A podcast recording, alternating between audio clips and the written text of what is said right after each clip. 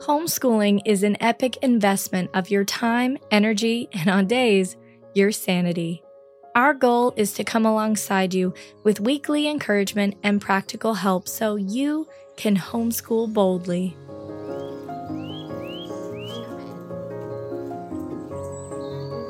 Thank you for joining me today for the Homeschool Boldly podcast brought to you by Homeschooling Today magazine. I hope you enjoy this week leading up to Easter and make time for some heartfelt conversations with your kids about the awe inducing sacrifice of Jesus. We love reading from the Jesus Storybook Bible together. The stories are written with such beautiful language. I'm actually going to read you one small part so we can prepare our hearts for all that this week means as well. They nailed Jesus to the cross. Father, forgive them, Jesus gasped. They don't understand what they're doing. You say you've come to rescue us, people shouted, but you can't even rescue yourself. But they were wrong. Jesus could have rescued himself. A legion of angels would have flown to his side if he'd called. If you were really the Son of God, you could just climb down off of that cross, they said. And of course, they were right. Jesus could have just climbed down. Actually, he could have just said a word and made it all stop.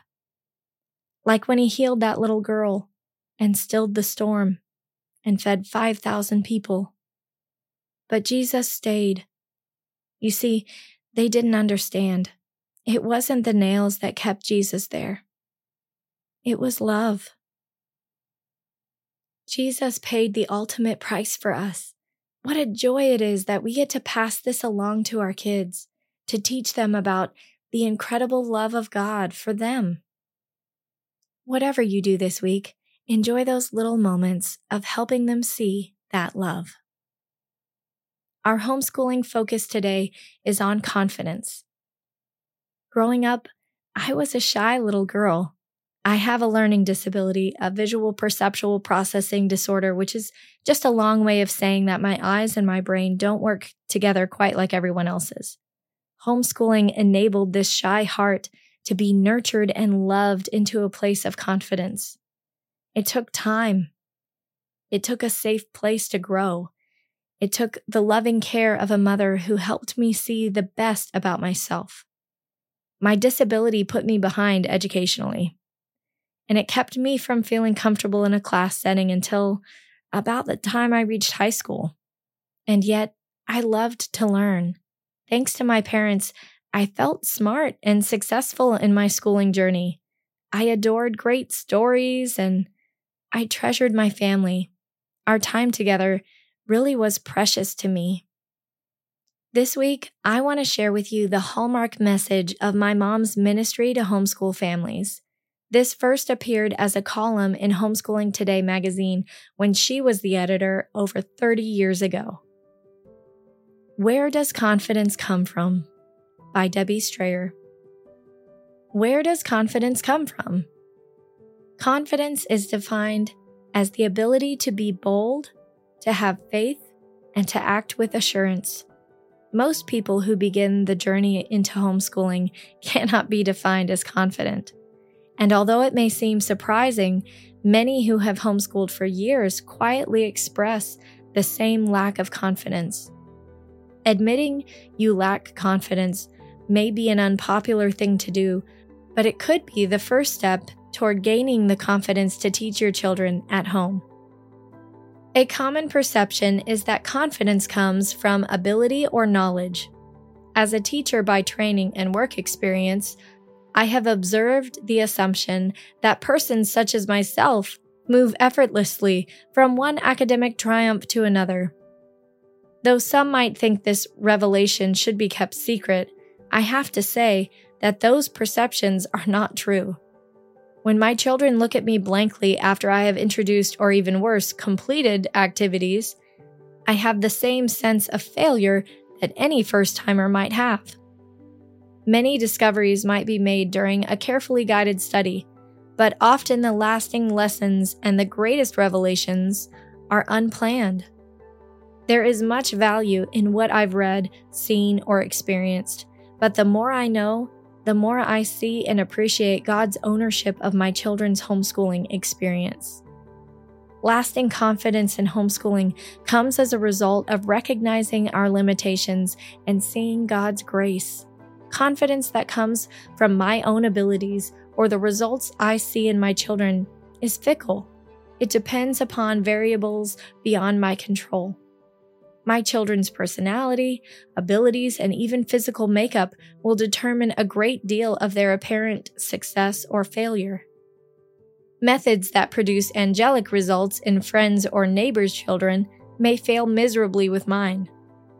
I have encountered many people who feel they're supposed to homeschool but have lost heart because of these kinds of experiences. I'm not advocating that we abandon schedules, order, or discipline. I believe in putting in the work. But we shouldn't look at homeschooling as a recipe where you put in the perfect ingredients in just the right order and out comes a perfect product, as promised. If you have grown discouraged by weaknesses you see in yourself or in your children, or if you have been too intimidated to try something new because that's not the way it's done, let me encourage you. The outcome has never been solely dependent upon you. If you feel called to homeschool, or in less spiritual language, if you believe it is what you are supposed to do for your child, as a Christian, you have greater confidence than even superior testing results can provide. Faithful is he who calls you, and he also will bring it to pass. 1 Thessalonians 5:24 A woman I know trusted that calling or sense of what the Lord wanted her to do and began homeschooling when the odds seemed to be against her. Having several small children, limited finances, and a child designated as having several special education problems, she responded in faith by taking her child out of public school. She sought counsel and help with the academic considerations and then put her hand to the plow. She told me of timely encouragement from the Lord and other sustaining graces. The results she described to me at the end of the year were amazing, and the very words she spoke pointed to God's faithfulness to her and her family. Success in homeschooling is not limited to certain test results. It is the restoration of a discouraged spirit the acceptance of a limitation, or the realization of a particular gift. Homeschooling successes come in the form of renewed or strengthened love between parent and child, or between brothers and sisters. Success may be as simple as the ability to obey a parental request cheerfully, but one thing is sure it will never be the same for every homeschooling family.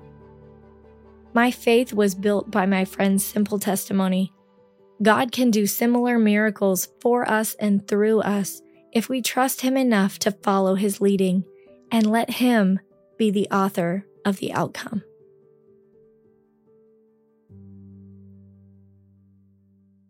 First Thessalonians 5:24 was my mom's life verse, and it's why we always say, remember, you've got this, he's got you. This podcast is brought to you by Homeschooling Today magazine. Homeschooling Today is a quarterly magazine created by real people with a passion for honesty and encouragement. You won't find articles telling you everything you're not doing.